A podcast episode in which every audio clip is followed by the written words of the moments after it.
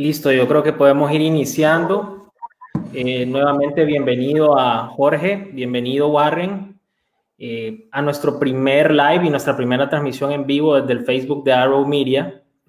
Eh, esta transmisión tan importante como, como puede ser de ayuda para muchas personas, yo les recomiendo a todos los que nos vean que por favor le den compartir a la transmisión y así más personas pueden disfrutar de, de estas dos eminencias en el, tema. El tema que venimos a tocar el día de hoy es el aumento del estrés en tiempos de pandemia y su efecto en nuestro sistema cardiovascular. Y para ello hemos invitado a dos expertos eh, en el tema. Uno de ellos pues es el licenciado Warren Ochoa, psicólogo.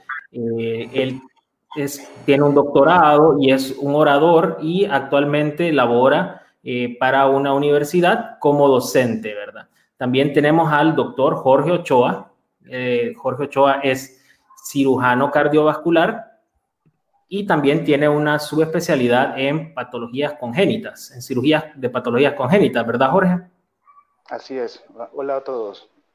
Bueno, yo ahorita les voy a pedir a cada uno de los participantes que nos den una breve descripción de cómo ellos han pasado este tiempo de aislamiento, este tiempo de cuarentena, y que nos cuenten cómo han logrado sobrevivir. Le doy la palabra a Warren primero. Warren. Bien, eh, un gusto y gracias Jorge por la invitación a este evento de Arrow Media.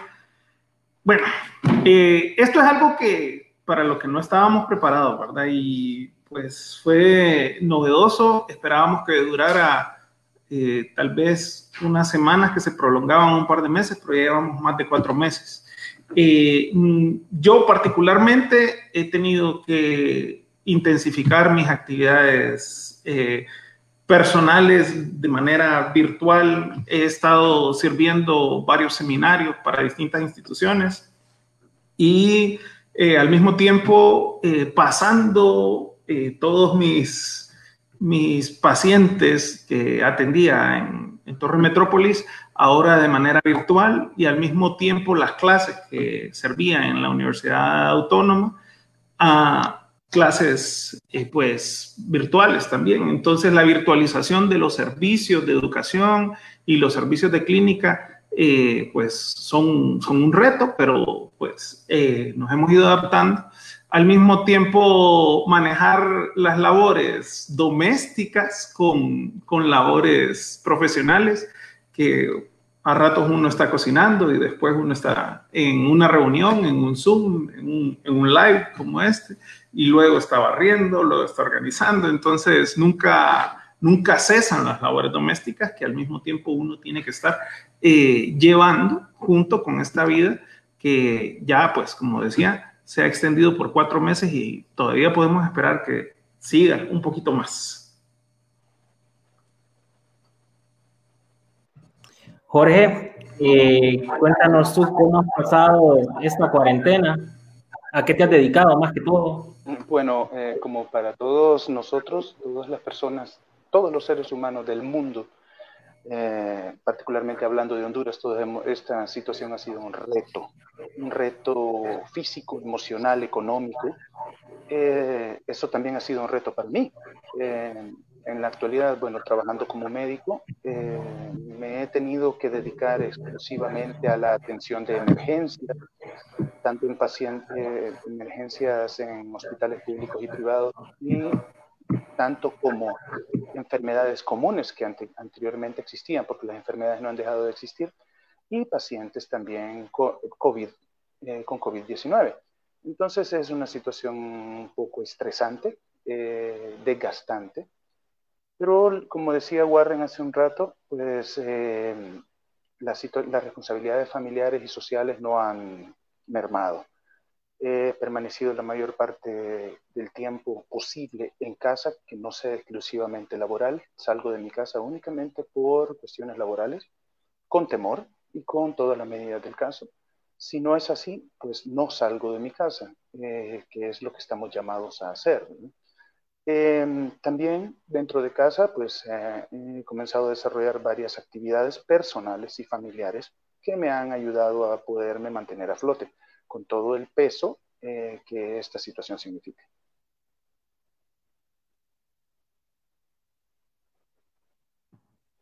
Gracias, Jorge. Y pues como ambos lo han dicho, esta situación ha venido a cambiar nuestra rutina, lo que ha generado mucho estrés sobre la población. Y ese es el tema que venimos a tocar el día de hoy. Y quería que nos digan, eh, primero Warren, que nos diga qué patologías se han agravado con el aumento de este estrés durante la pandemia.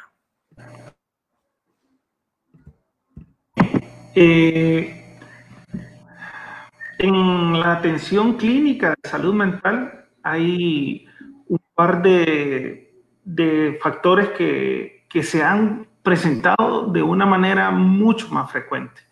Eh, normalmente hay eh, dificultades muy diversas en, en, las atenciones clínicas, en psicología clínica a lo largo, o sea, hay eh, problemas de relaciones familiares, problemas educativos, problemas de, de, interacción familiar, problemas laborales, problemas de acoso. En realidad es, es, muy diverso el entorno, pero en este contexto en particular, eh, yo personalmente he visto que han incrementado entre mis pacientes, incluso ya pacientes, eh, pues, que ya tenía tiempo de estarles atendiendo, como en nuevos pacientes, en primer lugar, eh, la incidencia de alteraciones del ciclo circadiano. Hay personas que están teniendo un ciclo circadiano, o sea, ciclo de vigilia-sueño, o sea, están padeciendo de insomnio y se están acostando, o, tal vez no necesariamente están padeciendo de insomnio, pero sí se están acostando mucho más tarde de lo que normalmente harían porque pues se permiten en cierto aspecto levantarse más tarde porque no tienen que salir corriendo, no tienen que ir a la universidad o algunas veces pues eh, muchas personas me, han contado no se tienen que no, tienen que alistarse de la misma forma y si asisten ya sea a clases o a reuniones de trabajo eh, no tienen que hacerlo de la misma forma que lo hacían anteriormente y entonces eh, se levantan más tarde o se levantan durante jornadas y luego vuelven a dormir. Entonces tienen un ciclo de sueño alterado significativamente, casi diría en algunos casos dramáticamente, porque hay personas que se están durmiendo a las 4, 5, 6, incluso 7 de la mañana. Esa es la hora en la que se están durmiendo. Y se están despertando a las 12 o 3 de la tarde, por así. Y entonces esto está generando un incremento, esto tiene un efecto.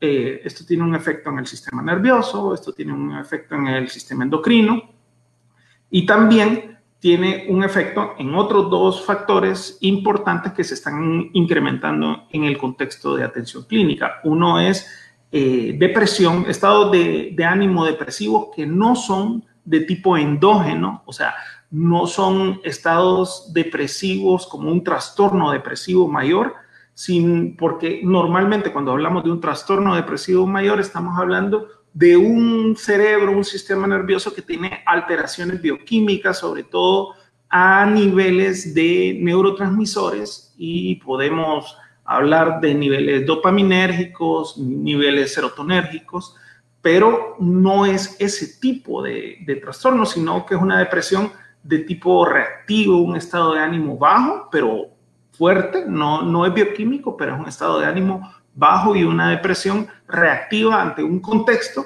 que abruma nuestras capacidades de respuesta, porque nosotros en el día a día tenemos como capacidades de afrontamiento, pero se ha bajado nuestra capacidad de respuesta ante las situaciones porque, vaya, siempre tenemos dificultades de trabajo, siempre tenemos dificultades económicas, siempre tenemos dificultades en la interacción con colegas, con familia, con amigos, siempre hay retos, los retos del día a día, aumentados o, agregado al hecho de que, en primer lugar, hay personas eh, en mi día a día, en primer lugar, mi rutina se ha visto alterada por la cuarentena, porque si salgo, bueno, puedo salir, cualquiera puede salir, en realidad yo, cualquiera, esto no es no es que el gobierno me está impidiendo, aunque sí hay una restricción, pero es por una cuestión de eh, instinto de supervivencia. Si, pues, si tenemos eh, la conciencia, pues debemos permanecer en casa la mayor parte del tiempo. Entonces, se ha alterado mi capacidad de moverme, de, ir a tomarme un café, de reunirme con mis amigos, de reunirme con mi familia, de ir a mi rutina de trabajo normal, de ir al gimnasio o hacer ejercicio de alguna forma, de ir y encontrarme con amigos en un restaurante, en un café. Bueno, de tantas formas de, que era nuestra vida todavía hace cuatro o cinco meses. Eh, se ha alterado la rutina, eh, se ha alterado el sueño, eh, también yo tengo el peligro de contagiarme de la enfermedad y la tristeza o, las dificultades de afrontamiento económico de salir y resolver los problemas de salud que ya se tenían o los problemas relacionados con el COVID. Y pues todavía hay muchas personas que han perdido el empleo o que sus ingresos se han reducido significativamente. Y bueno, entonces tenemos alteraciones del sueño, eh, pues depresión, ansiedad y eh, pues siempre otro tipo de dificultades que son las dificultades de depresión y ansiedad por, eh, por cuestiones laborales, por cuestiones económicas están afrontadas y el duelo. Son los cuatro factores que, tienen una mayor incidencia en medio de esta pandemia y que se han incrementado eh, pues de una forma extraordinaria, o sea, eh, más de 10 veces la cantidad de pacientes que normalmente se ven en entornos clínicos. En, yo tengo una clínica privada, no es una clínica pública, y particularmente es eso, Jorge, lo que, lo que se ha visto incrementado en, en el entorno de clínica de salud mental privada. Excelente, Warren. Y eh, estaba leyendo que un estudio eh, de el Reino Unido dice que se ha aumentado al menos un 32% la depresión en jóvenes. Eh, ¿Qué crees tú que, que, este porcentaje, o sea, tiene, la comparación con alguien con en Honduras o crees que en Honduras es mucho mayor ese porcentaje debido a otros aspectos socioeconómicos quizá? ¿Qué opinas sobre, sobre ese estudio? ¿Crees que sí tiene, tiene veracidad, o sea, un 32% o incluso más aquí en Honduras? Eh, sí, definitivamente. O sea, cuando, cuando las personas pierden, pero es un cambio de tipo contextual. O sea, eh, hay dos tipos de, depresión, pues, o sea, una depresión que es de tipo corporal y bioquímica y una, de, una depresión que se da por, por mi percepción y cómo yo interpreto las situaciones que me rodean. Mi sistema de creencias respecto a la situación que me rodea hace que yo me sienta de una forma, eh, porque para una persona, por ejemplo, un contexto sencillo, llueve y eh, resulta que yo iba a salir a correr o iba a salir a caminar y me da tristeza que llueva porque ya no voy a salir a correr y ya no voy a salir a caminar. Pero si de repente, eh, pues yo estaba preparándome un té, un café y, y, pensaba tomarme el té o el café en la sala, pero miro que está lloviendo y estoy en un lugar muy cómodo y me gusta la lluvia, voy y me siento en una terraza a apreciar la lluvia, estoy muy calmadito. Entonces, ¿qué? Eh, para dos personas, el mismo contexto puede significar algo muy distinto. Entonces, ¿qué sucede? Cuando hablamos de eh, estadísticas en cuanto a depresión, eh, tenemos prácticamente 7.500 millones de personas a nivel mundial. De esos 7.500 millones de personas a nivel mundial, se estima que hay cerca de 300 millones de personas, pero esto, aclaro, es un subregistro. Se, se, tiene indicios claros y evidencia de que ese es un subregistro. Hay más personas eh, que padecen eh, trastornos depresivos. Se cree que es más del doble, o sea, casi un 10% de la población, una de 10 personas anualmente padece de una situación de una depresión. Y esa depresión, como digo, es determinada o causada en primer lugar por razones eh, químicas endógenas, pero también por razones de percepción, eh, percepción del contexto.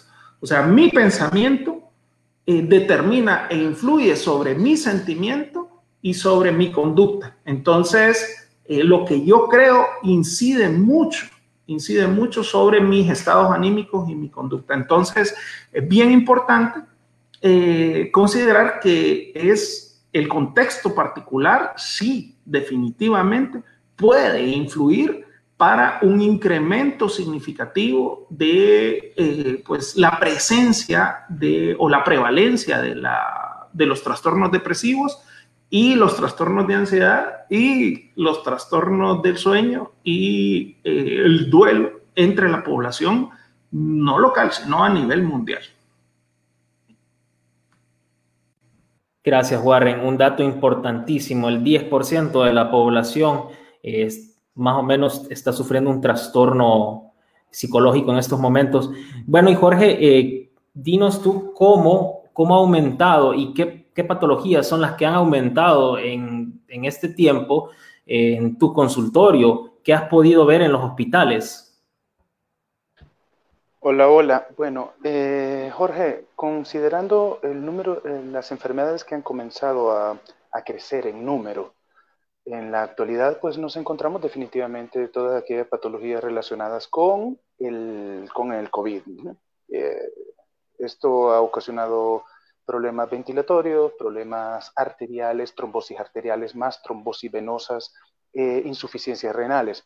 Pero ya particularmente hablando eh, de lo que la situación con la que nos encontramos en, relacionado con el estrés, estas son enfermedades quirúrgicas, ¿verdad? emergencias quirúrgicas, pero relacionadas con el estrés, eh, muchos pacientes me han consultado muy frecuentemente, más que antes, está aquella sensación opresiva en el pecho que la mayor parte de seres humanos relacionamos con eh, infartos, con posibles infartos, Em, lamentablemente, esto asusta mucho a las personas. Esto es producto de somatización o de eh, ansiedad en exceso, ¿verdad? El paciente eh, refiere dolor en el pecho. El 90, se sabe ya que el 95% de los dolores en el pecho no son de origen cardíaco. El 95% de estos dolores que se sienten molestos en el pecho pueden estar relacionados con gastritis, costocondritis, estrés, ansiedad, eh, posiciones em, defectuosas al dormir o poca actividad física. Entonces, eh, este, esta consulta me la han estado haciendo por ser cirujano cardiovascular relacionado con corazón, pues entonces la gente piensa que se está infartando. Otra de las situaciones que eh, mencionan y por las cuales me consultan mucho es por adormecimiento en los pies, adormecimiento en las manos la mayor parte de las personas piensan que esto está, eh, que están eh, siendo víctimas del COVID-19 y que esto les está coagulando las arterias o las venas, ¿verdad? Y que por eso tienen, sienten ese adormecimiento. Igual que había mencionado anteriormente, la, la, causa más frecuente en la actualidad de estas sensaciones o alteraciones que pueden estar eh, relacionadas con, con el sistema cardiovascular no son en sí del sistema cardiovascular, están más relacionadas con el estrés y todas las situaciones de pérdida eh, que mencionaba Warren anteriormente. Entonces, eh, ha habido un aumento en personas con eh, crisis de ansiedad relacionadas con infartos, aumento de las arritmias. Muchos pacientes me han buscado también frecuentemente para que yo les canalice con alguno de mis amigos cardiólogos que trata el sistema eléctrico del corazón. Hay muchas personas con ansiedades, palpitaciones, arritmias, esa sensación de aleteo, de una, tener una mariposa metida en el pecho, que generalmente está relacionado con un problema o de ansiedad o un problema orgánico exacerbado por la ansiedad y el estrés. En general, esto es lo que podría mencionarle, eh, que está relacionado con el sistema cardiovascular. Gracias, Jorge, gracias. Y muy importante lo que nos dices y hay algunos síntomas de los que mencionaste que eh, cabe recalcar la gente debería de tenerlos en cuenta al momento de eh, sentirlos. Eh, bueno, Warren, Me gustaría saber eh, qué piensas sobre esta estadística. Dice que el aumento del consumo de alcohol ha, cuantificado que hasta un 20% de personas entre 15 y 49 años han incrementado su consumo durante la pandemia. Eh, ¿Nos podías tal vez explicar si esto crees tú que es cierto y de ser cierto, por qué? y qué efectos va a tener en la población o en las personas que son parte de esta estadística. Tal vez te quitas el... muy buena pregunta, Jorge, muy buena pregunta. Y, de verdad que sí es, es otro, otro factor que, que está incidiendo. Y podría decirlo yo, no, no directamente porque no es algo que vamos a esperar ahorita, porque eh, ahorita tenemos una ola de los efectos de la cuarentena y de los efectos de, la situación por el, por el coronavirus, todas las contingencias que hay que desarrollar en salud pública y en, la vida diaria. Sin embargo, eh, se habla en cuestiones de salud mental de una segunda ola que ya es posterior a el control de la situación de la pandemia. Y eh, la, la, siguiente ola, en primer lugar, se puede esperar en cuestiones de salud mental las, las incidencias que ya mencionamos, o sea, eh, alteraciones del sueño, alteraciones de ansiedad, en especial dentro de las alteraciones de ansiedad, la, las situaciones de estrés postraumático debido a confinamiento prolongado, eh, luego la depresión y el duelo, que todas son lógicas y de esperarse mucho dentro de la situación y posteriormente siempre estas mucho más incrementadas, estas cuatro, pero dos en particular que podemos esperar eh, que se incrementen, que ya se están dando, pero que se va, va a haber un efecto significativo eh, posterior, cuando empecemos a recuperar la normalidad, aunque ahorita los gobiernos intenten hacer reaperturas, todavía no estamos en situación de hacer reaperturas inteligentes. Eh, pues yo digo esas reaperturas inteligentes, gestores no tan inteligentes o como los, como los smartphones, dueños no, teléfonos inteligentes, dueños no tan inteligentes, ¿verdad? A ver, cuando ya estemos en situación de reapertura, o sea, recuperar la normalidad de verdad, no como esto que tenemos ahora, podemos esperar esos cuatro y un eh, incremento en los trastornos de, por ingesta de bebidas alcohólicas. ¿Por qué? Bueno, no solo eso, sino incremento en las adicciones o situaciones de sobrepeso o sea, hay muchísima gente, aunque hemos visto algunos casos eh, entre famosos de personas que, que, en unas cuantas semanas, un par de meses de, de la cuarentena, lograron entrar en forma, muy famosa Adele, si no me equivoco. Eh, pero la mayoría, la realidad de la mayoría de las personas no es esa. ¿Qué sucede normalmente? De acuerdo a las estadísticas, la mayoría de las personas tiende a subir aproximadamente 5 libras cada fin de año, unos 2 kilogramos o, ya un poquito más, vamos a decirle 5 libras.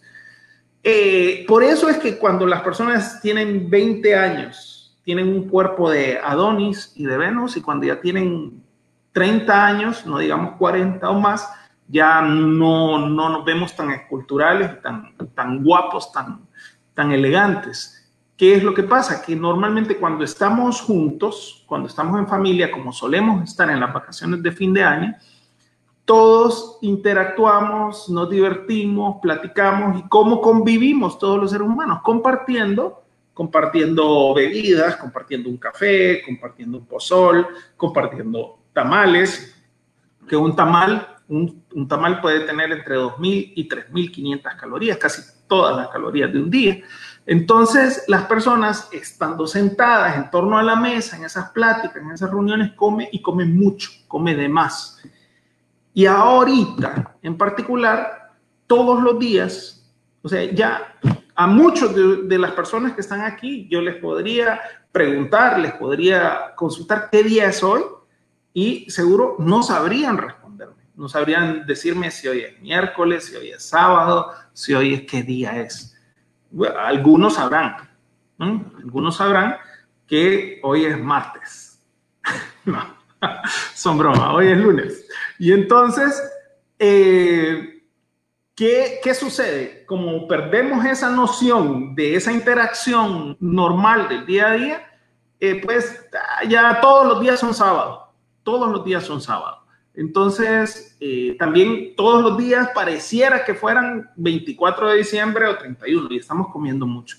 Y como todos los días son viernes o sábado o domingo, también no hay problema que yo de repente agarre alguna cervecita agarre algún traguito, un octavo, y al día siguiente total no voy a tener que salir corriendo. En todo caso me tengo que conectar para hacer reuniones de trabajo o algo así, pero yo no tengo que salir corriendo. Entonces, todos los días de repente se ha borrado la línea de esos días de la semana y sí hay una, una mayor ingesta, no solo de eso, bueno, hay, eh, han incrementado sus ventas las empresas de bebidas alcohólicas, y las empresas que venden, por ejemplo, boquitas, botanas, eh, churros, eh, aceitunas y todo ese tipo de, chocolates. O sea, la gente se entretiene comiendo. Y ojo, mucho ojo, porque hay que tener mucha conciencia precisamente para evitar la ansiedad,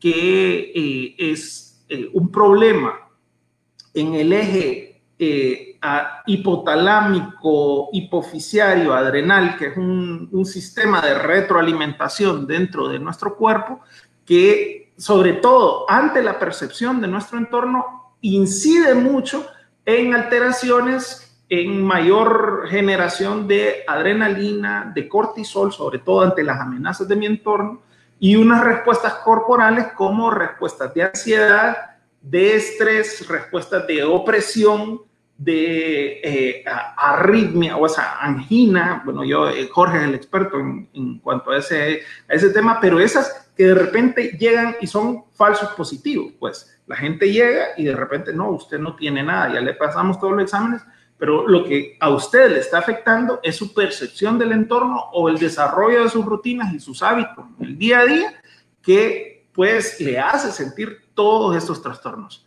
En resumen, Jorge, sí, definitivamente eh, hay un incremento en el consumo de alcohol. Y por eso tenemos que revisar muy bien todos nuestros hábitos y nuestras rutinas y verificar muy bien en nuestros celulares, en nuestras computadoras, qué día es hoy.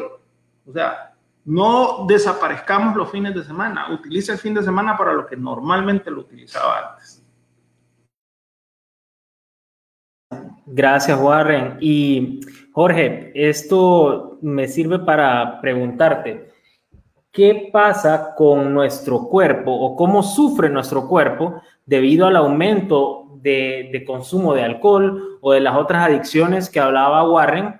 ¿Cómo sufrimos y por qué esto hace que, en tu caso, pues tengas más pacientes eh, debido al, daño que, que, le hacemos a nuestro cuerpo? ¿Qué nos recomendás también? Ok, Jorge. Eh, Warren mencionó un detalle muy importante, eh, el desconocimiento de lo que realmente está ocurriendo dentro del día a día. Estamos viviendo un permanente 24 de diciembre. La ansiedad, que nosotros de la que actualmente somos víctimas, esta ansiedad puede estar relacionada con las altas concentraciones de cortisol. Warren mencionó el cortisol hace un momento y yo les voy a decir que el cortisol es una hormona de estrés tanto al igual que la adrenalina. La adrenalina es la que se libera si de repente me aparece un león. Entonces en ese momento se libera adrenalina. Pero si yo voy conduciendo en el tráfico y voy tarde hacia el trabajo y tengo que conducir hora y media y de repente se me mete un bus y me pitan atrás, eh, el carro se está quedando sin combustible, esto me estresa, pero me estresa como a través de otra hormona. Esta hormona se llama cortisol, que Warren había mencionado anteriormente. Las dos hormonas son necesarias, importantísimas para nuestra sobrevivencia. eh, para nuestra adaptación. Por eso es que seguimos vivos como seres humanos y sobrevivimos a esta naturaleza, porque tenemos hormonas, la adrenalina y el cortisol. Ahora, eh, el estrés que estamos viviendo nosotros secundario al COVID-19 es un estrés a base de cortisol. El cortisol por sí mismo puede ocasionar un, sinfín de eh, alteraciones en nuestro funcionamiento normal del, cuerpo. Por ejemplo, el cortisol puede hacernos aumentar de peso, puede hacernos resistentes a la insulina, que es uno de los, de los, de los eh, precursores de la diabetes. Eh, nos puede hacer aumentar de peso, nos puede ocasionar alteraciones del sueño, eh, entonces, todas estas ah, nos puede hacer aumentar nuestros niveles de colesterol y triglicéridos por sí mismos, nos hace más proclives a las adicciones, adicciones como tabaco, alcohol, drogas o actitudes autodestructivas. Entonces, eh, este estrés social que estamos viviendo actualmente, todos estamos con una dosis un poquito mayor de lo normal de, o la mayor parte de nosotros, en mi caso yo se los puedo confirmar, mi, dosis de cortisol anda muy, anda muy por arriba de lo normal. Entonces, este, este estrés sostenido a lo largo de días o meses me está, puede hacer aumentar de peso, tener alteraciones de sueño, mayor consumo de drogas, alcohol u otras sustancias adictivas. Em, esto puede hacerme aumentar la presión arterial, puede hacer que padezca de azúcar en la sangre, puede hacer que suba de peso. Entonces hay un sinfín de situaciones. Ahora, Extrapolemos esta situación que acabamos de mencionar, alteraciones de sueño, diabetes eh, o diabetes, eh, hipertensión arterial, todo esto, hipercolesterolemia, lo cual produce eh, puede ocasionar más fácilmente infartos, arritmias o obstrucción de las arterias en general, del cerebro, más fácil derrames cerebrales. Entonces, ahorita se está viendo, ahorita no tanto, ahorita no tanto, pero como Warren mencionó hace un momento, hay una segunda ola, una segunda ola post-COVID. Ahorita lo que está, eh, él, está tratando un tipo de, situaciones eh, psicológicas y mentales en sus pacientes. Yo particularmente estoy viendo, o los médicos eh, estamos viendo un tipo de enfermedades, pero una vez que el COVID merme, disminuya o prácticamente esperemos desaparezca, vamos a quedar con, unos, residuos, una resaca. Vamos a tener un gran número de personas en sobrepesos, en sobrepeso, adictas a los carbohidratos por consumo, sobre todo de carbohidratos en casa, lo que mencionaba Warren también, eh, lo que más se está vendiendo, alcohol y aumento de chucherías, chucherías, comida basura, o sea, no es que se están vendiendo más pepinos ahora, o más lechugas, no, se están vendiendo más chucherías, más frescos de botella, más alcohol, más tabaco, eh, carbohidratos, la mayor parte de las, de las empresas de delivery, si usted pide algo de comer, lo que nos van a dar es comida basura, ahora que está de moda.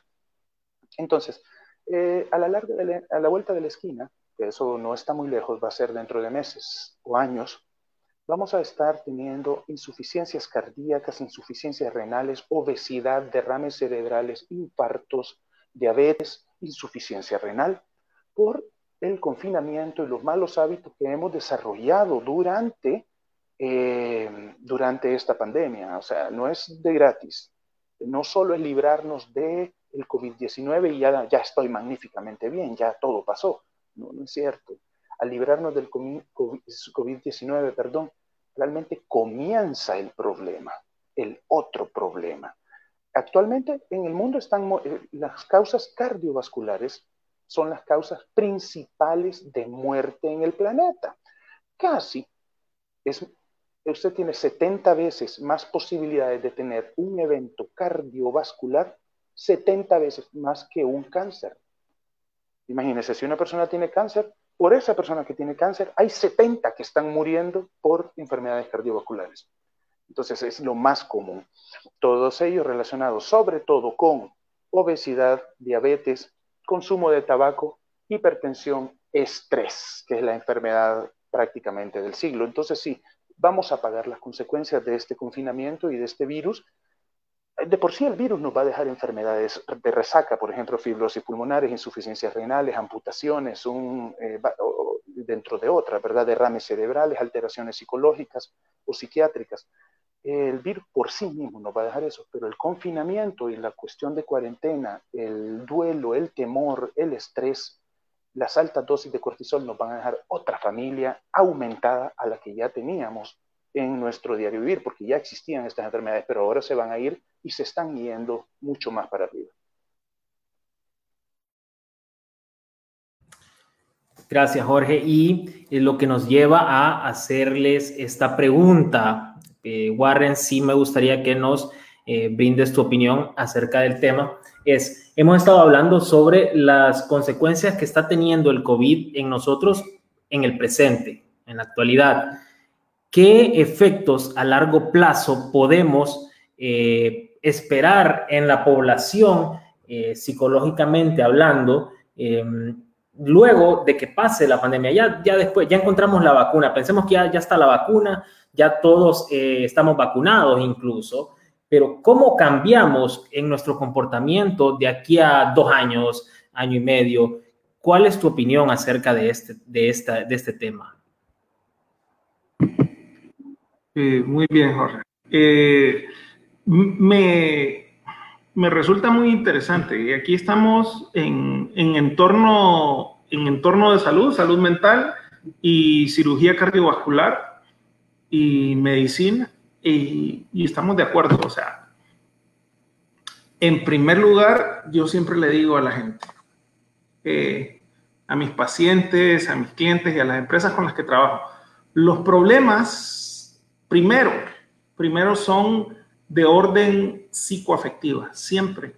A menos que haya una predisposición genética, pero en la mayoría de los casos esa predisposición genética, y casualmente voy a citar eh, aquí a, Jorge, eh, Jorge usualmente yo le he escuchado decir que la genética es la pistola cargada, pero nuestros hábitos y el entorno en el cual nosotros nos desarrollamos son el dedo que jala el gatillo.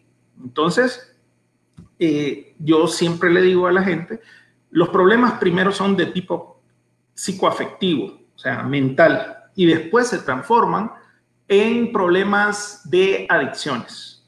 Por ejemplo, alguien eh, no sabe controlar adecuadamente sus impulsos y se vuelve adicto al alcohol. No es que toma uno o, dos tragos y ya está bien, sino que de repente quiere otro y como dice esta, esta frase que escuché hace poco un, un proverbio chino, el hombre toma un trago, luego el trago pide otro trago y luego el trago gobierna al hombre.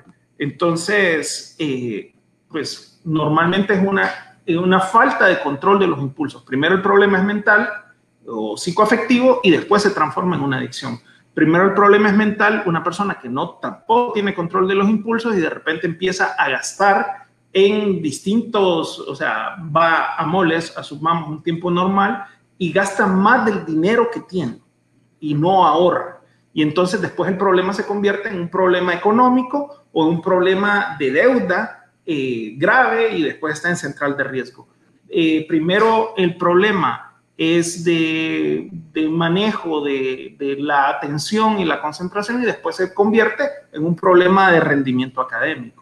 Primero el problema es un problema de relaciones y después se convierte en un problema laboral e incluso puede tener derivadas como económica. Eh, primero el problema es de dificultades de comunicación y después se transforma en un problema de violencia doméstica. Yo digo, usualmente el problema es primero mental y después toma otras formas, otras formas y otras complicaciones derivadas que son mucho mayores. Entonces, eh, podemos definir, en definitiva esperar un incremento de eh, problemas, trastornos de adicción a la comida, a los carbohidratos, como bien dijo eh, Jorge, que la, comida que nos venden en todos los delivery es comida basura.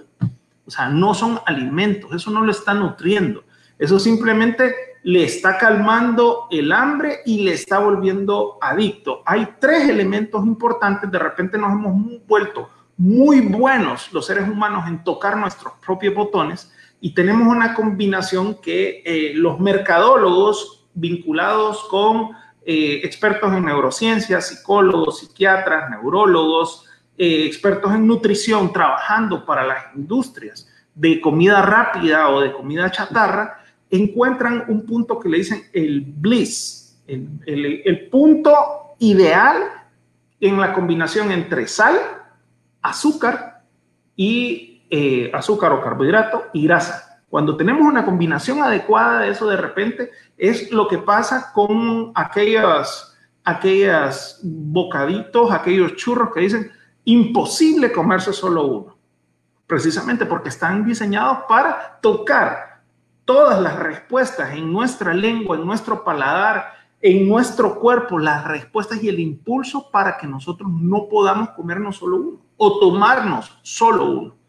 Que usted no diga, ah, está, está bien, pero no está tan rico. No, que está delicioso y está exquisito y usted siente un impulso incontrolable de comer. Entonces, imagínese que la gente está en casa, pero ya yo, yo se lo digo, o todos los días estar cocinándose y uno preparándose sus vegetales, una comida adecuada, contra de repente pedir un delivery, es bien, eh, entrega a domicilio, es bien fácil, ¿verdad?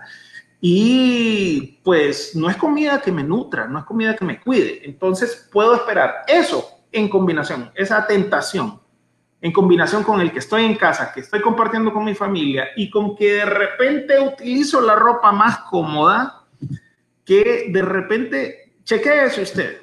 O sea, han pasado 120 días, más de 120 días, más de cuatro meses, y muy posiblemente ya no le queda la ropa que le estaba quedando cuando esto estaba iniciando. Busque sus fotos de enero, de febrero, busque la foto que se tomó en diciembre y miremos si estamos un poquito más cachetones, estamos perdiendo. Entonces podemos esperar adicción a la comida, eh, incremento en los problemas de ingesta alimenticia, o sea, eh, personas que, que, tienen atracones alimentarios, personas que tienen eh, trastornos de atracones por ingesta alcohólica, personas que tienen estrés postraumático por confinamiento prolongado, y personas que están eh, experimentando eh, un duelo, un duelo mal elaborado, precisamente porque tenemos ritos culturales para eh, elaborar el duelo por la pérdida de un ser querido, un amigo, un pariente, y que de repente no hemos podido participar y entonces tenemos un duelo que no inicia, o sea, un duelo que puede transformarse en un duelo patológico. Y esos son elementos importantes. Y también estamos ante un una situación de amenaza percibida y además no solo es una amenaza percibida, sino que es una amenaza real, pero es por una, un enemigo que yo no puedo ver, no lo puedo ver y entonces estoy en estrés constante y puedo entrar en un estado de paranoia que me lleva a pues segregar. El cortisol es buenísimo, como ya lo dijo, es necesario, como lo dijo Jorge. La adrenalina es necesaria, como lo dijo Jorge. Nos permite echarle garra, catracha ahí al día a día pero que de repente cuando yo tengo una percepción constante de estrés y, de amenaza, entonces ya voy a, esto va a incidir en mi sueño, esto va a incidir en, mi, eh, hasta en, en mi percepción corporal y vamos a tener falsos positivos en cuestiones, o sea, van a ser precisamente trastornos de ansiedad que el estrés postraumático es una de las manifestaciones del trastorno de ansiedad. Importante, importante, Warren. Y bueno, en lo personal, eh, creo que no he aumentado porque el, confinamiento hace que no vaya a, a, los restaurantes de comida rápida como cuando uno está trabajando, ¿verdad? Que después del almuerzo va por una granita o un postre por lo general, yo sé que varias de las personas que nos están viendo están sufriendo por todo lo que les estás diciendo, Warren, porque dicen, no puede ser, esa soy yo, ese soy yo, yo soy el que, el que hace los pasteles o, que después del almuerzo siempre busca algo dulce. Entonces sí es bien importante lo que nos están diciendo, sin embargo, no, no, hay, que alarmarse, pues eh, están a tiempo, todavía estamos a tiempo de, de, cambiar nuestros hábitos. Eh, y me voy a, una frase que escuchaba la vez pasada y decía así que las situaciones como en la que estamos viviendo ahorita sacan la realidad en las personas. Eh, por ejemplo, estaban hablando de cuando inició la pandemia y, y se acuerdan de todas esas personas que cuando iban al súper compraban aquel montón de papel higiénico y, y, que no les importaba si las otras personas que tal vez no habían podido ir al súper eh, se quedaban sin su, sin su papel, eh, ¿qué tan cierto será eso que en, situaciones como estas se saca lo mejor o lo peor de las personas? También hemos visto eh, varias personas que han sacado su lado de responsabilidad social y se han ido a donar comida o donar víveres a las personas más necesitadas. ¿Qué, qué tan cierto es esto, Warren? Y eh, Jorge, también quisiera que nos des tu opinión sobre esa frase de, de, que es, en situaciones como estas se ve quién es en realidad uno. Eh, vamos con Jorge primero para que nos dé su opinión sobre ello. Eh, gracias, Jorge. Yo particularmente tengo una inclinación a pensar que la mayor parte de los seres humanos somos en esencia uno, ya sea por nuestras limitantes de pensamiento o las limitantes sociales a las que hemos sido eh, sometidos históricamente. Entonces, eh, nos tratamos de aferrar a lo que somos, no cambiar. Lo único que tal vez podría mencionar con respecto a esto de que quién es bueno, quién es malo, o, o salen a flotar nuestras situaciones, nuestras características, es que eso ya lo traíamos, eso eh, en esencia ya estaba ahí y solamente se manifiesta. Pero hace unos días también estábamos analizando con un grupo de personas eh, qué va a ocurrir a futuro o qué está ocurriendo realmente socialmente en este momento, con eh, qué cambios ha habido sociales. Y llegamos a la conclusión de que hay tres tipos de personas eh, o tres tipos de actitudes a las cuales nos vamos, nos están marcando en este momento y otras eh, eh, que nos van a determinar también nuestro futuro. Hay personas que han cambiado porque no sabían, no sabían lo que estaba ocurriendo realmente en el planeta, no sabían lo que socialmente estaba ocurriendo en el planeta y que ahora, al verse sometidas a esta situación de estrés y de abandono y duelo, pues han cambiado y son personas que probablemente van a ser mejores seres humanos, más positivos hacia el planeta y hacia la sociedad de lo que eran antes. Existen aquellas personas que ni siquiera se van a dar cuenta de lo que ocurrió, van a seguir exactamente lo, eh, siendo las mismas personas que eran antes de la pandemia. ¿En quiénes puedo, a quiénes, a quiénes puedo mencionar en este grupo? Personas que a pesar de tener adultos mayores en sus casas, eh, niños en sus casas eh, continúan saliendo a las calles sin protección e innecesariamente. A ellos no les importa nada. Y está el tercer grupo de personas, aquel grupo de personas que es, va a salir de la pandemia siendo un peor ser humano todavía, porque aquí situaciones, mm, bueno, está difícil decirlo de peor eh, desde un punto de vista político, Warren me puede corregir la palabra, pues están las personas que van a salir en sobrepeso, hablando en cuestiones físicas o de salud, en sobrepeso, hipertensas o con azúcar en la sangre o alcohólicas eh, o actos de corrupción que vemos perfectamente en nuestros gobiernos. Entonces, hay un, yo definiría esto en tres formas. Las personas que van a ser mejores al salir de esto, eh, mucho mejores, más saludables, más conscientes, más humanos con los pies puestos sobre la tierra aquellas personas segundas que no ni se dieron cuenta de la pandemia y fueron totalmente inconscientes. Y aquellas personas que utilizaron la pandemia desde un punto de vista negativo para lucrarse o para, bueno, suicidarse o, o tomar actitudes autodestructivas. No los estoy culpando, sino que esto, para esto existen los psicólogos, los terapeutas, ¿verdad? Para evitar que nosotros caigamos en actitudes autodestructivas y seamos, en cuestión de salud, una peor persona al momento de salir de la pandemia. Eh, tal vez nos puede ayudar en cuestiones de teléfonos, de asesoría, grupos de asesoría a este tipo de personas que crean que sepan de algún, que se sienten violentadas, que se sienten deprimidas, frustradas, ansiosas, porque este tipo de sentimientos negativos que manejan los psicólogos es lo que nos va a causar el montón de enfermedades de las que hemos estado hablando hasta el momento. Gracias, Jorge. Y sí, me gustaría tu opinión, Warren, sobre este tema y tal vez que nos puedas explicar exactamente qué es lo que, lo que hace que, que las personas saquemos, saquemos eh, nuestro verdadero yo en situaciones tan críticas como estas y que nos expliques también ese comportamiento que nos da de, eh, impulsividad al momento de ir al, supermercado y, aunque no necesites las cosas que estás metiendo a la carreta de todo, pues, sin importarte que alguien más lo pueda necesitar. Bien. Eh, en primer lugar, hay, situaciones que son como, reactivos reactivos en el sentido de yo, yo cuando estaba en el colegio, en mi colegio secundaria, en el colegio en que estudiamos, en el IDA, el CEDEM, el Instituto de Aplicación de la Universidad Pedagógica, tenía una base científica muy fuerte. Y íbamos mucho a los laboratorios en las clases de ciencias. Y recuerdo que utilizábamos reactivos para identificar la presencia de, de glucosa, la presencia de una bacteria, de algún químico en alguna sustancia. Entonces, cuando mirábamos el reactivo, cuando le aplicábamos el reactivo a algo, entonces cambiaba de color.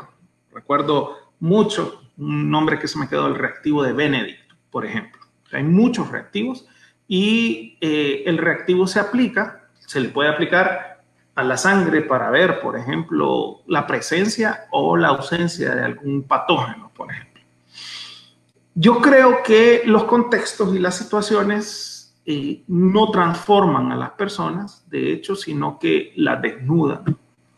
Como suele suceder que las personas afirman que el poder eh, transforma y cambia a las personas. Yo, yo creo que el poder no cambia a nadie. Simplemente es un reactivo que evidencia el tipo, el carácter de la persona que tenemos dentro.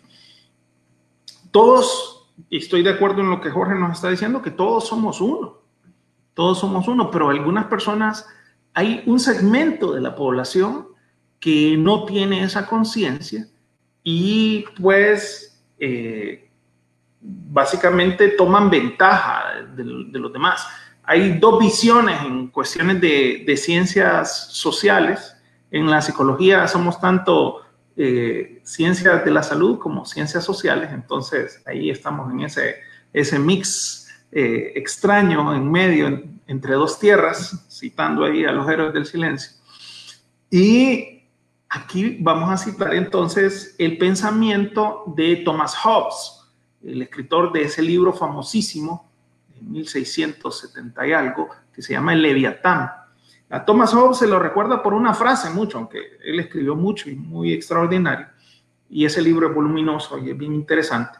Eh, en el Leviatán está esta frase, esta expresión, el hombre es el lobo del hombre. El hombre es como un lobo para el, para el ser humano. Los mismos hombres y las personas, el género humano, es de repente toma ventaja y se aprovecha de los demás. Incluso en el mismo pensamiento de Thomas Hobbes podría estar Nicolás Maquiavelo en su libro del príncipe, de que eh, a las personas hay que gobernarlas por la vía del miedo y de que las personas son como malvadas en cierto aspecto por naturaleza. En contraposición al pensamiento de Hobbes y Maquiavelo podemos ver el pensamiento de eh, Jean-Jacques Rousseau, que es francés, Maquiavelo es italiano, Thomas Hobbes es inglés y, Jean-Jacques Rousseau es francés. Y él pensaba que el ser humano era bondadoso mm, por naturaleza y es el entorno el que nos vuelve malvados. Yo creo al mismo tiempo que hay otro fenómeno que, por ejemplo, se puede pensar en, en el mercadeo que a veces ha, trabajado mucho psicólogo en el desarrollo de estrategias de mercadeo y se, se hace pensar a las personas que se puede manipular eh, la, la cultura o la conducta del consumidor por medio de dos vías. Eh, en particular, en primer lugar, generando escasez, o sea, la percepción, no necesariamente que haya escasez real, pero sí manipulando a la población para que piensen que hay escasez de algo, de lo que sea, de combustible, de víveres, de comida, de papel higiénico, de lo que sea. Si yo logro hacer pensar a la población que hay escasez de un producto que ellos perciben como un producto básico para su estilo de vida, su día a día, entonces van a salir corriendo a las calles a tratar de conseguirlo. Y en segundo lugar, si genero el sentido de urgencia, escasez y urgencia. Y estamos justo en el escenario para la tormenta perfecta. ya sea que usted es más adepto a, Juan Jacobo Rousseau o a Thomas Hobbes, de todos modos, cualquier persona que de repente experimenta un peligro inminente y una percepción de escasez y de urgencia, como el cierre por cuarentena, por un toque de queda, entonces la gente va a salir desesperada a las calles como sucedió los primeros días, que no había nada, ¿verdad? Y yo estoy seguro de que aquí en el territorio nacional hay personas que dicen primero mis dientes y después mis parientes, ¿verdad? O sea, es como yo voy a, estoy seguro porque conozco casos particulares de, de amigos directos que tienen en sus casas un tanque de oxígeno por si acaso y un manómetro por si acaso.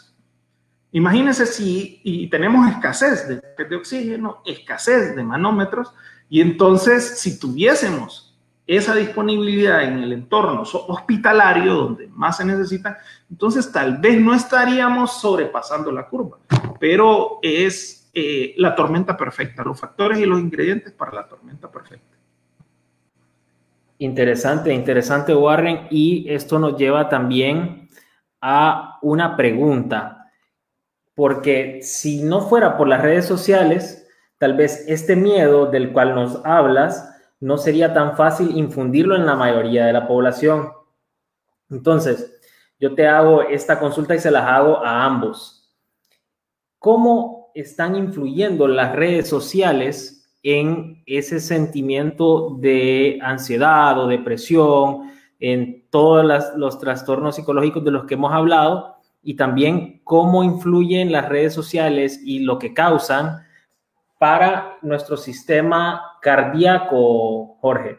Entonces, vamos primero con Jorge. Quiero que nos, que nos diga él qué sabe de esto y qué le recomienda a la población eh, en cuanto al uso de las redes sociales y de ser posible, o sea, si nos dice, nos da unos tips y nos recomienda algo sobre ello. Eh, es una cuestión bastante catastrófica. Las redes los medios de comunicación en general pueden ser nuestros aliados o también pueden ser nuestros enemigos.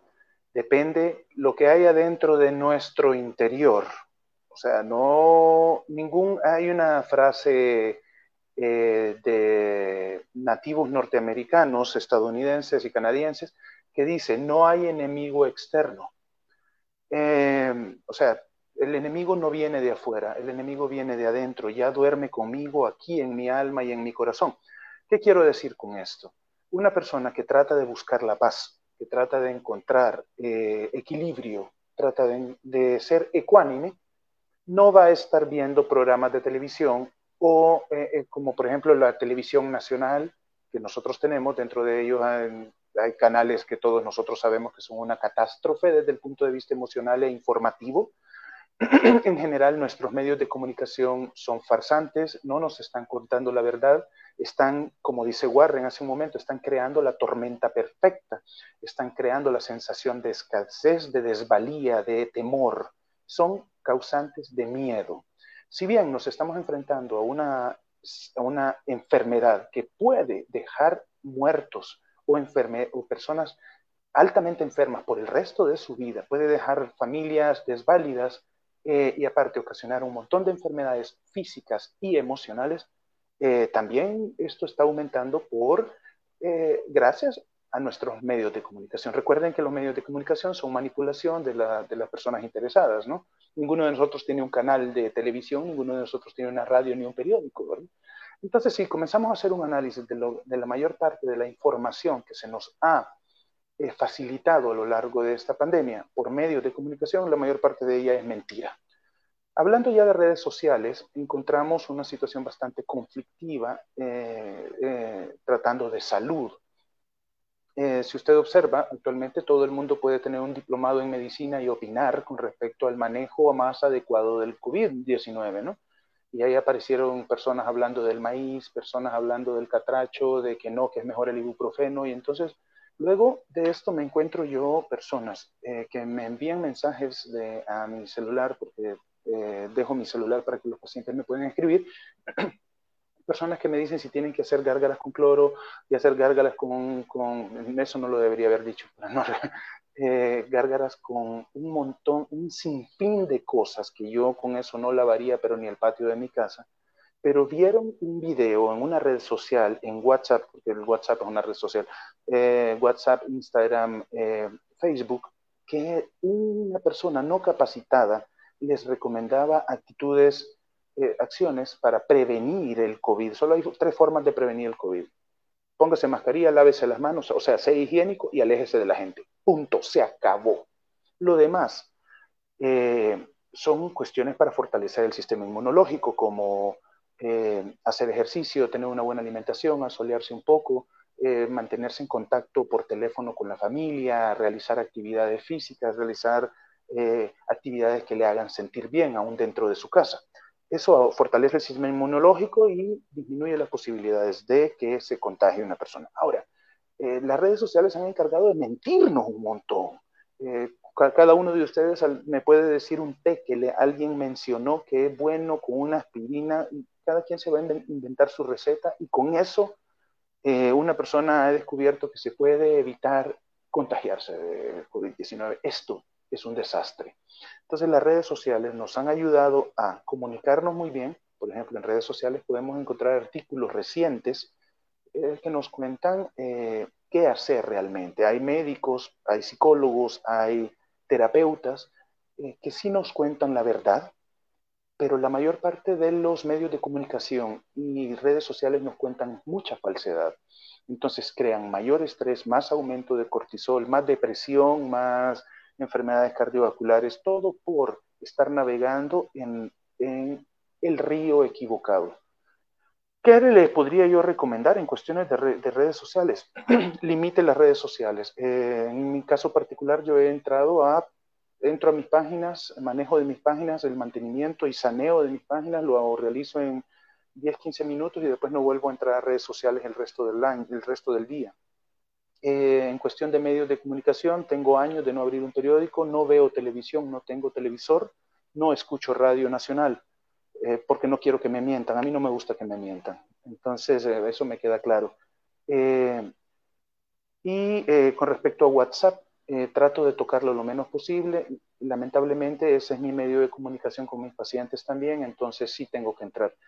Siento, experimento alto nivel de estrés y ansiedad solo con acercarme a las redes sociales. Entonces hay que tener mucho cuidado. Mi recomendación sería limite el uso de redes sociales. ¿Y qué? Si, si va a enfrentarse a las redes sociales, ¿qué va a haber en las redes sociales?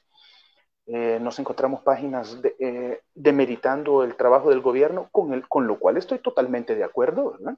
No estoy, no, estoy totalmente de acuerdo con lo que dicen en su mayor parte, pero si yo me sigo alimentando de esta situación, no hay hospitales, se robaron los hospitales, se robaron no sé qué, nos mandaron equipo usado, ¿se imaginan estar sufriendo este bombardeo diario y tres, cuatro, cinco horas al día? Al final, alto nivel de cortisol, hipertensión arterial, problemas respiratorios, obesidad, adicciones. Entonces, hay que tener mucho cuidado con esto de las redes sociales. Pueden ser buenas. Hay, si yo tuviera televisor, todos sabemos que hay magníficos canales por ejemplo, canales de televisión magníficos como el Discovery Channel, eh, como el National Geographic, eh, canales de música que, que son, aportan a nuestro crecimiento, pero también hay un HCH a la par que es totalmente lo opuesto a, nuestra, a lo que realmente esperamos para construir buenos seres humanos, un estado anímico de paz y, y constructivo, ¿no? Esas serían mis recomendaciones. Warren puede ahondar mucho más en eso, ¿verdad? Él tiene mucha más experiencia. Gracias, Jorge. Y bueno, le voy a pedir a Warren que nos dé su opinión al respecto. Eh, ¿Cuánto es el tiempo estimado que cree que, que, debamos usar las redes sociales al día? Eh, yo sé que ahorita estamos pasando bastante tiempo en redes sociales en general, porque desde que nos despertamos lo primero que hacemos es ver el celular ver las actualizaciones de las noticias, ver si ya salió la vacuna, tantas cosas, ¿verdad? Entonces, Warren, ¿qué tanto tiempo es el recomendable diariamente de uso de estas redes sociales? Y ¿qué, qué información crees tú que, que, tenemos, así como dijo Jorge, que apartarnos y no estar viendo también para nuestra salud? Bien. Bien. Eh, me, me, río porque en realidad hay, hay, mucha tela que cortar en torno a esta temática, muchísima tela que cortar en torno a esta temática. Entonces, hay muchísimos elementos que decir. Ya los mencionaba Jorge y definitivamente son, este, es muy acertado todo lo que, lo que Jorge ha dicho al respecto. A ver, hace años, cuando no existía eh, el Internet, o sea, prácticamente podemos hablar de 1995 para acá, y todavía más, en realidad había una web que no era interactiva, ahora tenemos todo esto, toda esta interactividad por múltiples vías, por múltiples medios, ya esto no es algo fijo, sino que yo puedo hablar, recibir, generar contenido. Antes de que esto existiera, nosotros criticábamos mucho a los medios de comunicación. Criticábamos mucho a los medios de comunicación por, eh, pues, entregar información de manera irresponsable, por difundir mitos, por difundir información que no tenía un fundamento adecuado, por simplemente servir de un medio de distracción o de entretenimiento, entretenimiento barato, entretenimiento que, que en realidad no era constructivo. Eh, sobre todo podemos hablarlo de muchísimos noticieros, de muchísimos eh, estos eh, programas de, interacción donde hay distintos presentadores. a veces construyen y a veces no construyen tanto la, opinión pública, a veces deforman la opinión pública. ¿Y qué? ¿Qué pasa? Que de repente ahora el tener un, eh, teniendo un aparato, un teléfono inteligente, nos hemos vuelto nosotros, pues, eh, informadores, nos hemos vuelto divulgadores. Y aquello que criticábamos tanto, de repente vemos que la mayoría de la población tiene tanta responsabilidad como el, el, el director de un programa de, de, televisión promedio. O sea, son tan responsables en verificar las fuentes de información y muchas veces es que ni siquiera no se verifican las fuentes y se tiene un desconocimiento del, del, del, procedimiento, de los procesos de generación del conocimiento y la validación. Y el, bueno, yo una, una, clase que doy en la universidad, eh, en la Universidad Autónoma, son precisamente métodos de investigación, métodos científicos de investigación en psicología. Y la generación del conocimiento no se da en función de opiniones.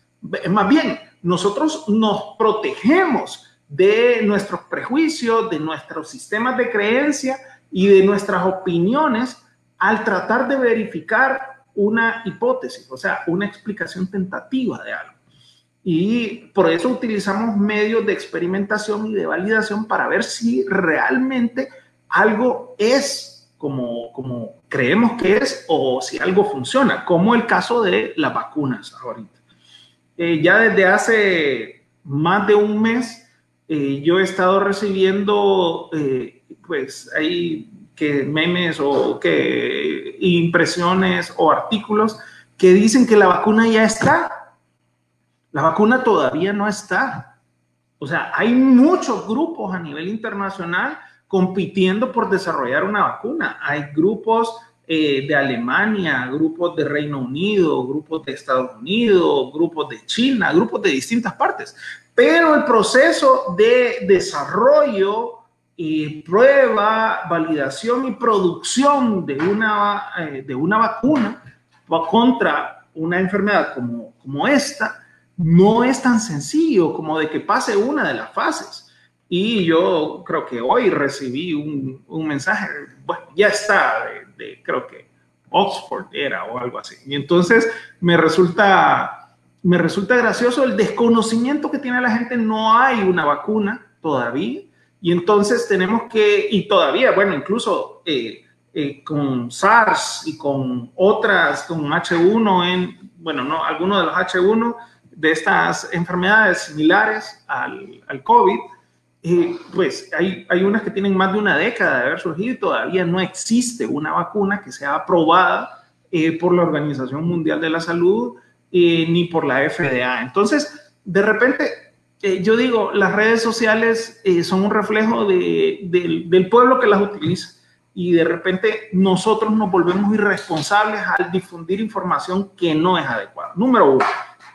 Y número dos, cuando hablamos de tiempo, cuando hablamos de tiempo es bien importante, eh, número uno, eh, el tiempo que debemos dedicar a las pantallas, hay un tiempo máximo que se estima que debemos dedicar a las pantallas para eh, pues actividades de ocio pensando sobre todo, esto se aplica sobre todo en entornos de crianza y desarrollo eh, infantil y juvenil. Las personas, los niños y las niñas no deberían estar más de dos horas en, tiempo de ocio. Esto, esto es viendo eh, alguna película o, estando en alguna red social o estando. Ahora eh, hay muchas personas que pertenecemos, vamos a decir, al al 30% superior de la población hondureña, en el caso de Honduras, pero todavía eh, podemos generalizar también porque hay muchas personas en pobreza, el 70%, casi el 70% de la población, 7 de cada 10 hondureños y hondureñas que viven en situación de pobreza, es decir, con menos de 2 dólares al día, no tienen un dispositivo electrónico, o sea, pues sí tenemos muchos, muchos teléfonos, pero mucha gente no tiene acceso a un plan de datos y a estar todo el día conectado a redes sociales. Pero las personas que estamos en el 30% superior tenemos un internet y conexión de Wi-Fi en casa, tenemos dispositivos electrónicos, tenemos tablet, tenemos computadora, tenemos celular. Entonces, ojo, mucho ojo, eh, no pasemos tanto tiempo chupando pantalla. No pasemos tanto tiempo chupando pantalla. En realidad, eh, deberíamos en lo personal y ya pensando, o sea, chupando pantalla me refiero a tiempo de trabajo, a tiempo de ocio, a tiempo de recreación, o sea, a estar viendo videos en YouTube, películas y series en, en Netflix, en HBO, o estar viendo redes sociales. Tengan mucho cuidado porque esto está asociado a actividades, o bueno, si es que se le puede decir actividades, a inactividad física. Usted va a estar sentado o sentada, usted va a estar acostado, sentado o sentada en una silla, en un sillón o acostado en una cama, la mayoría del tiempo. Bueno sería que usted pues se dé esos atracones de series o esos atracones de Instagram y Facebook mientras usted está en una caminadora elíptica y haciendo ejercicio, o, sea, que usted solo se permita o se condicione a hacer esas actividades cuando está haciendo actividad física, pero no es así. Entonces, eso es un factor de retroalimentación negativa para los problemas que vamos a tener. La gente va a estar tomando más, sobre todo eh, bebidas azucaradas o bebidas alcohólicas e ingiriendo mayor cantidad de carbohidratos. Cantidad de tiempo en redes sociales que usted debería pasar pues si hablamos de salud mental, sobre todo en un contexto de encierro, aunque esa es una vía de, comunicación hacia otro, hacia el mundo exterior, pues yo le diría eh, en ese, y se lo digo en gringo, scrolling down, o sea, en eso estar dándole para abajo, tenga mucho cuidado. Yo he hablado muy mal de los psicólogos porque muchas veces los psicólogos de repente funcionan y todas las neurociencias en trabajo con, con empresas para generar adicción y Instagram y Facebook. Hay muchos neurocientíficos, entre ellos psicólogos, que, que estructuran eh, eh, la tasa de aparición de noticias que le interesan a usted eh, mezclado como sándwich o intercalado con noticias y anuncios o cosas que no le van a interesar, para que usted continúe con una adicción, una, una función de la dopamina, buscando y buscando y buscando. De repente usted se conectó, a mí me pasa cada rato, le voy a mandar un mensaje a alguien y entro a WhatsApp y miro dos, tres mensajes, le, envío los mensajes, le respondo, cierro el WhatsApp, de, no sé, estuve dos, tres minutos haciendo respuesta o interacción y no hice lo que iba a hacer. Entonces, una vida inatenta. Mucho cuidado con las redes sociales, eh, son, eh, son casi lo peor que nos puede pasar, aunque son una excelente herramienta, pero nos pueden hacer mucho daño. Entonces, eh, yo diría limítese a comunicaciones directas con personas y a los chats más importantes, más importantes de trabajo y más importantes de la familia. Y no esos chats irrelevantes que se multiplican cada día, parecen como los gremlins, En redes sociales, eh, si es, vaya, pensando las principales de uso en Honduras, Instagram y Facebook, eh, póngase un, temporizador y limite, utilice el principio de Premax. Solo si yo he hecho mi rutina de ejercicio, una rutina de ejercicio chiquita, empecemos. Vaya, yo le digo a mis pacientes, hágame cinco pechadas, cinco abdominales y cinco sentadillas. Solo eso, empecemos por eso. No le pido que me haga 20 minutos, como dice la Organización Mundial de la Salud. Solo utilice Instagram y Facebook si usted se ha dedicado a eso y póngale un timer. 10 minutos y ya, no más. Lo demás cocine, eh, haga ejercicio, aprenda a tocar guitarra, aprenda a pintar, eh, aprenda fotografía, lea un libro, escriba un libro. Por favor, hay otras cosas más importantes que las redes sociales.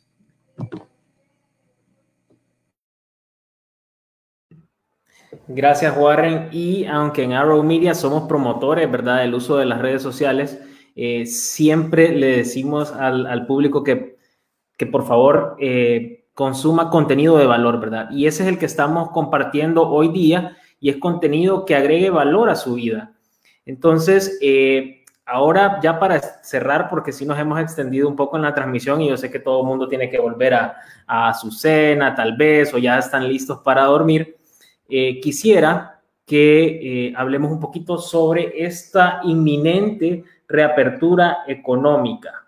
Eh, ¿Qué les recomendamos a las personas, Warren, para que mantengamos tal vez los niveles de estrés más bajos? ¿Qué puedes recomendar ahorita que ya, pongámosle que el próximo lunes o mañana, no sé cuándo, tome la reapertura económica inicie la reapertura económica, ¿qué recomiendas para que no haya ese, ese estrés en las calles, para que si me pitan, yo no sea el primero en bajarme del carro a pelear, para no andar, como dicen, de toque? ¿Qué recomiendas a, las personas que nos están escuchando? Y también recordarle, ¿verdad?, a todos los que nos están escuchando que pueden compartir la transmisión y que esta transmisión va a quedar en nuestro perfil de Arrow Media eh, la puedes reproducir después si tal vez solo pudiste ver una parte de ella. Eh, vamos, Warren, de nuevo, tal vez con una breve, breve, breve, breve, respuesta porque ya nos extendimos un poquito en la transmisión. Bien, em, en cuanto a la reapertura económica, hay un, elemento que aquí tal vez nuestro hermano eh, Marlon, que es politólogo y economista, eh, nos puede hablar y dar retroalimentación bastante al respecto. Eh, y desde ese punto de vista yo entiendo que en realidad pues Honduras no se ha detenido del todo, sobre todo con las personas que viven al día, que si no salen de su casa no comen, que son casi siete de cada diez hondureños y hondureñas que que han, tratan de, protegerse de, la, de, la, epidemia del virus utilizando, yo digo, una mascarilla de, calzón, eh, o de tela de calzón, pero ellos tratan dentro de sus recursos. Una, una mascarilla quirúrgica, y lo más barato que le he visto son 17 lempiras. Y 5 de cada 10 hondureñas, o sea, uno de cada dos hondureños y hondureñas viven con 25 lempiras o menos al día. O sea, no pueden comprarse una mascarilla quirúrgica, menos una mascarilla quirúrgica cada día. Entonces, eh, en cuanto a eso, y pensando lo que he escuchado de, en cuestiones médicas, la reapertura a mí, pues no me parece, no me parece, a mí me parece. Pero económicamente yo eh, comprendo también la situación de algunos empresarios o empresarias. Eh, yo, una, una destreza en especial que nos puede servir a todos para, para estar calmados es detenernos frecuentemente en nuestro día a día, hacer respiración. Una respiración que utilice eh, casi el 100% de nuestra capacidad pulmonar. La mayoría de las personas andamos utilizando que la mitad de nuestra capacidad pulmonar en nuestra respiración. O sea, respiramos muy poco. Eh, los hombros no son parte del aparato respiratorio. Usted no respira, sino que inhale e in, y extienda su abdomen mediante el ejercicio de su diafragma. Eso baja la frecuencia cardíaca, baja eh, la presión arterial, eh, casi como que le hace masaje al corazón eh, normalmente, si usted hace 10 respiraciones profundas, le podemos medir hasta el cortisol antes y después de hacer 10 respiraciones bien hechas y baja su cortisol, baja su adrenalina. Entonces, esto son estrategias si usted hace respiración diafragmática y busca ejercicios de respiración diafragmática o de meditación guiada y los practica en 30 segundos, un minuto a lo largo del día, usted va a andar más calmado. Y mucho cuidado con lo que se está diciendo y con lo que está alimentando su pensamiento y su sistema de creencias. O sea, no consuma basura y no se crea todo lo que le llega del tío Juanito y del perencejo y de la tía mm, María ahí a través de, de WhatsApp, sobre todo. Mucho cuidado, mucho cuidado con eh, lo que consumimos en redes sociales. Entonces, y lo que nos estamos diciendo en el día a día. O sea, nuestro diálogo interno hay que cuidarlo mucho más, siempre hay que cuidarlo, pero más en este tiempo. Y procuremos eh, evitar estar ya en esa situación de que yo estoy bala en boca, listo para agredir a otros. O sea, pues procuremos ser más amables, más pacientes, más clementes con otros y con nosotros mismos y siempre siempre tener distancia y mucho cuidado. Eh, distanciamiento físico y seguir las normas de bioseguridad que yo sé, y Jorge nos puede dar muchas clases de eso, que en realidad no las estamos siguiendo. Entonces hay que tener mucho, mucho cuidado y seguir todos los protocolos de bioseguridad.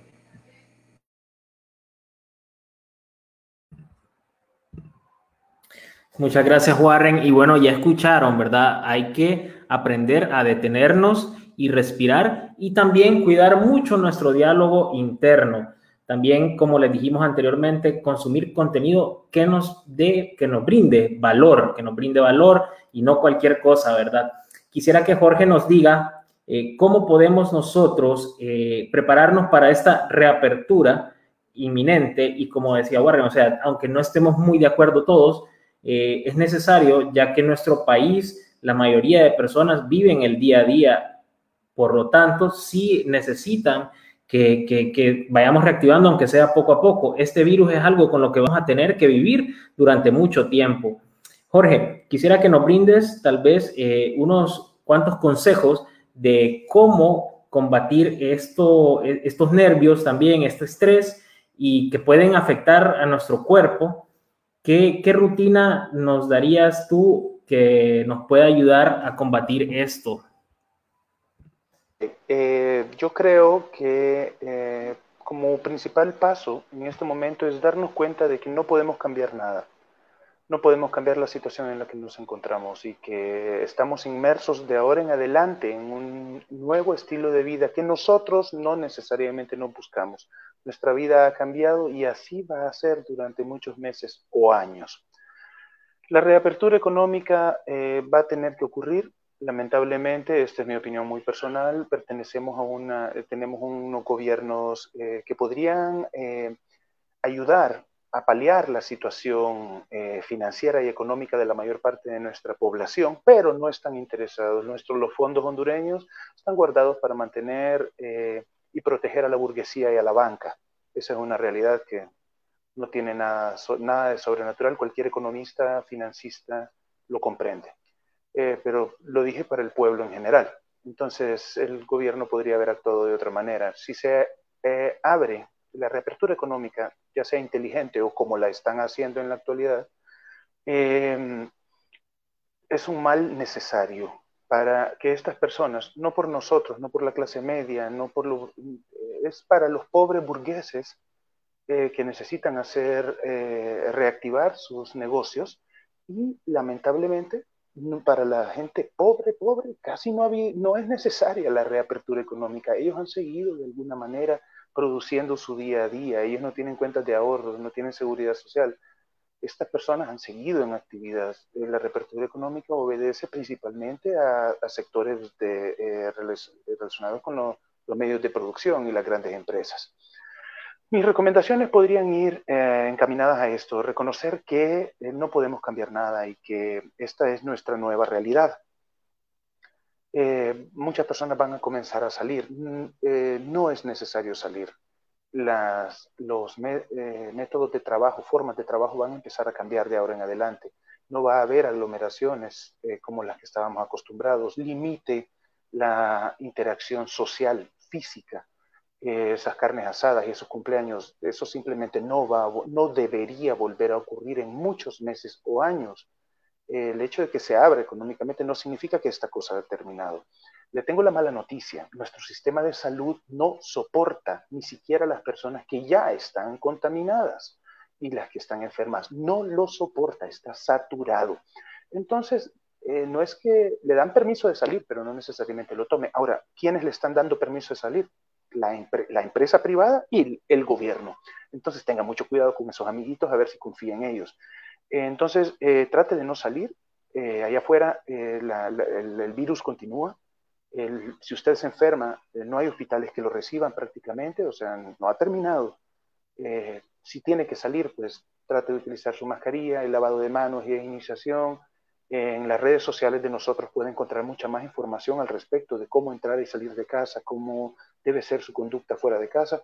Y el uso de la mascarilla, eh, la distancia social, no es que se termina eh, la prohibición de las fiestas. Esto, olvídense de fiestas. Eh, probablemente olvidémonos de Navidad, ¿no? No sé qué va a ocurrir.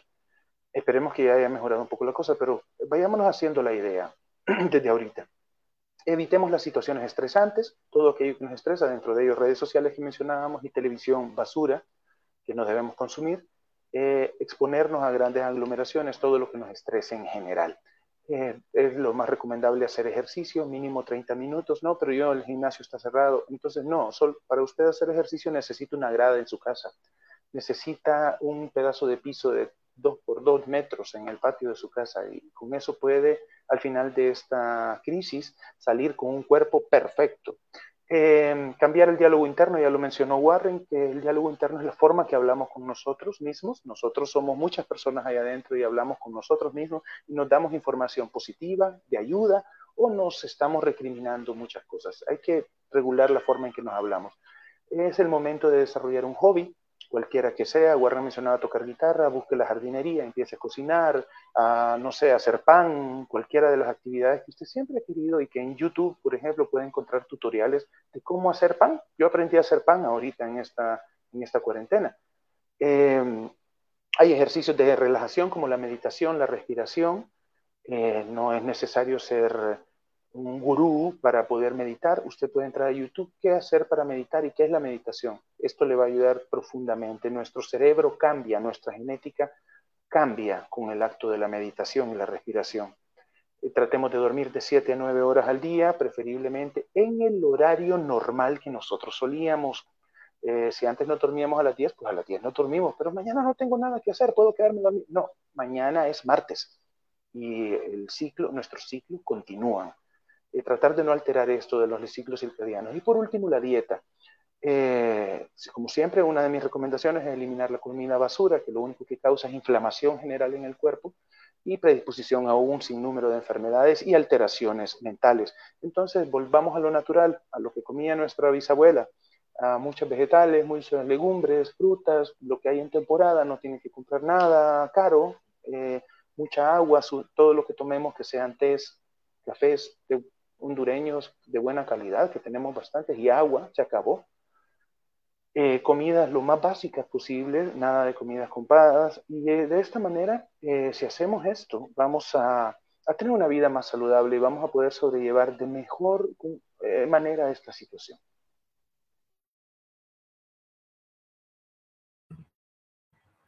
Muchas gracias, Jorge. Y bueno, he estado viendo que la mayoría de las preguntas que nos han escrito en la transmisión las hemos ido contestando eh, sin, sin, querer queriendo, como dicen. Sin embargo, hay una que sí eh, identifiqué que es muy interesante y como la mayoría de las personas ahorita que todavía tiene trabajo, eh, estamos haciendo lo que es teletrabajo.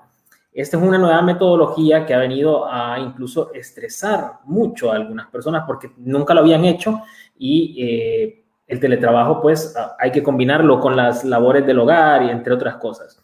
Me gustaría la, la, respuesta y el punto de vista de Warren en este tema porque nos había escrito Nidia Hernández y dice, el teletrabajo es súper estresante también y sufro de ansiedad por ratos, lloro para liberar mi estrés Tal vez Warren nos puede ayudar a eh, contestarle a Nidia.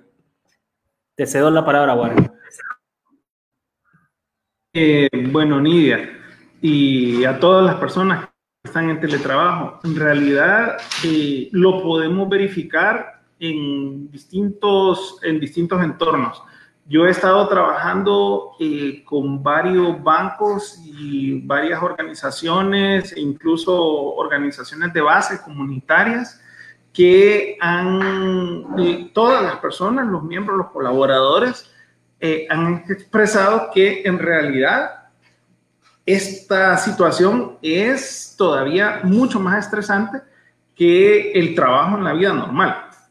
Porque en la vida normal, yo normalmente, mi casa queda eh, en suspensión por un tiempo mientras salgo yo a la carrera y trabajo en un entorno que me brinda todas las condiciones. O sea, eh, supongamos que yo tengo un trabajo de escritorio, tengo una silla cómoda, tengo además un escritorio cómodo, tengo eh, conexión, tengo además un dispositivo electrónico asumiendo un trabajo de oficina y una comunicación fácil, una red de comunicación fácil con mis compañeros de trabajo. Ahora que estoy realizando el trabajo en el día a día, yo pues tengo que alistarme rápido, tengo que hacer la preparación, bueno, organizar, arreglar siempre como arreglaba yo mi casa antes de salir, pero además yo me quedo en mi casa y yo no cuento necesariamente con una conexión a internet de alta velocidad no cuento con los mejores dispositivos electrónicos como para hacer mi trabajo, una buena computadora para hacer eh, teletrabajo, o tal vez yo estoy haciendo en, la modalidad de teletrabajo o de estudios en línea, que le ha tocado a muchos de mis estudiantes, eh, con su dispositivo electrónico, con su teléfono inteligente, pero el teléfono no funciona igual a la hora del procesamiento de documentos y las aplicaciones no son igual que en la computadora.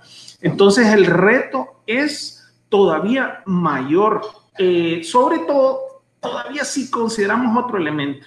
Eh, vivimos una sociedad machista que eh, impone una serie de roles y nos enseña a los hombres una serie de roles y a las mujeres otra serie de roles.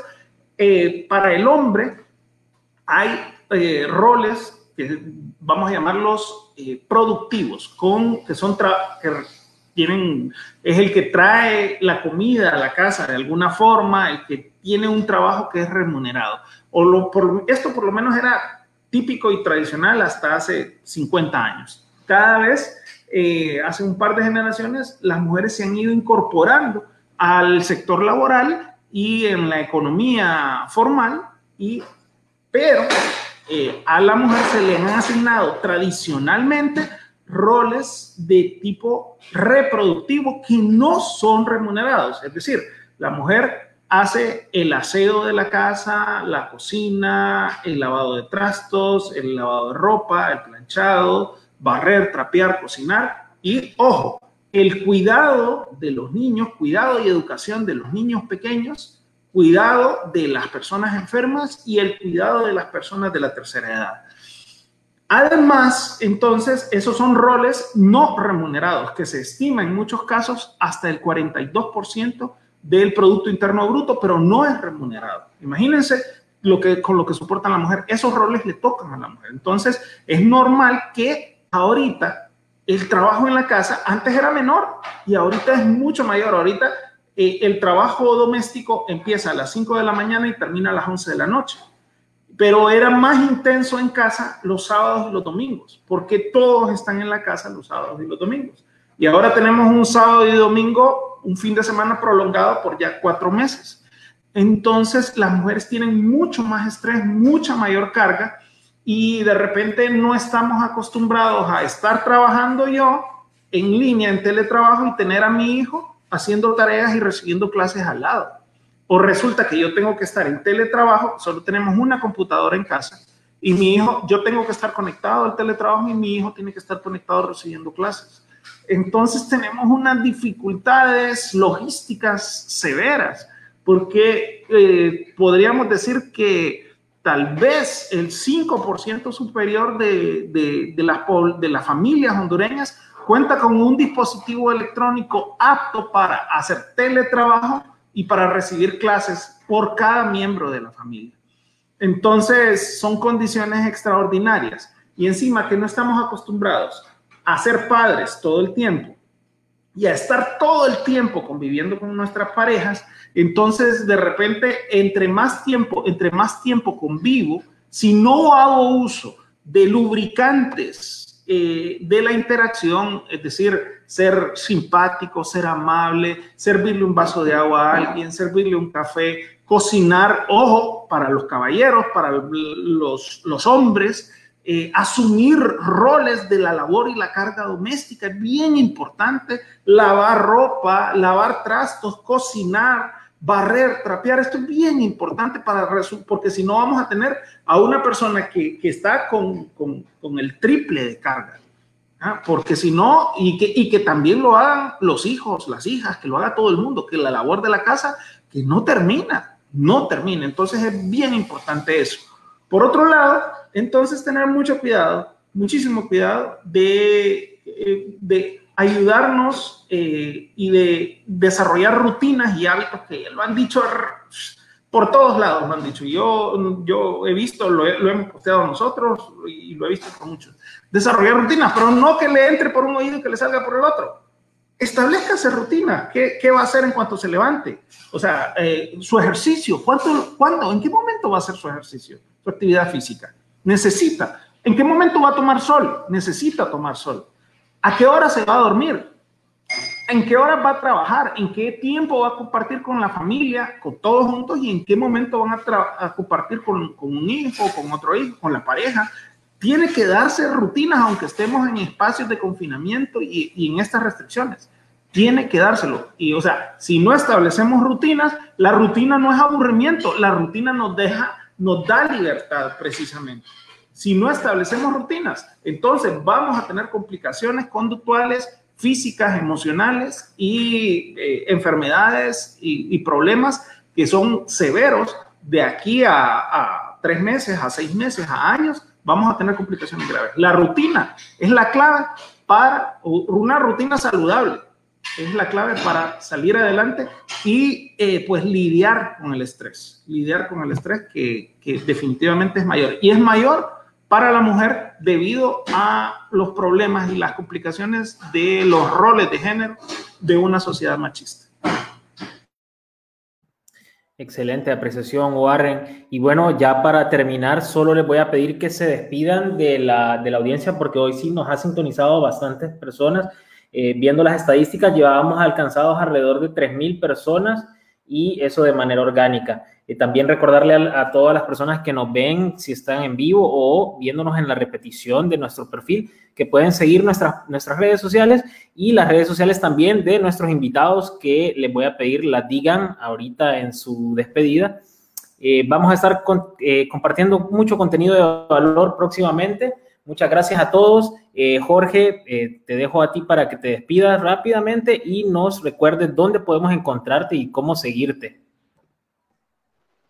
Eh, mis páginas en redes sociales, eh, yo soy cirujano cardiovascular, vivo en Honduras.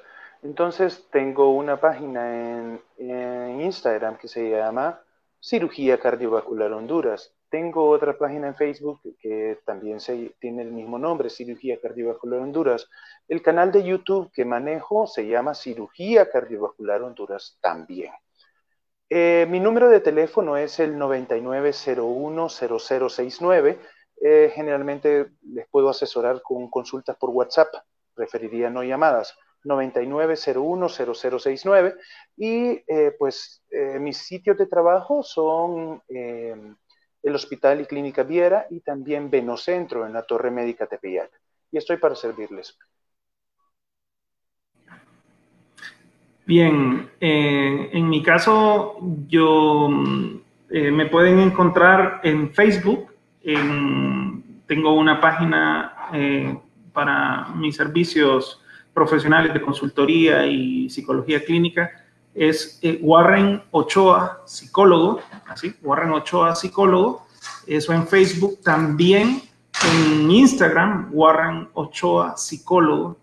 En Facebook o en Instagram. También mi número de, teléfono a través del cual me pueden contactar. Eh, siempre es más fácil si me contacta vía WhatsApp primero al 9970 9405 9970 9405 9970 9405 también, eh, bueno, normalmente yo tengo mi clínica en, en Torre Metrópolis, en la Torre 2, en el piso 14, local número 1. Y pues eh, si me contactan, pues estoy para servirles, para ayudarles y para, para por cualquier duda o por, por cualquier necesidad. Es un gusto atenderles. Muchas gracias a ambos y muchas gracias a todas las personas que pudieron sintonizarnos el día de hoy.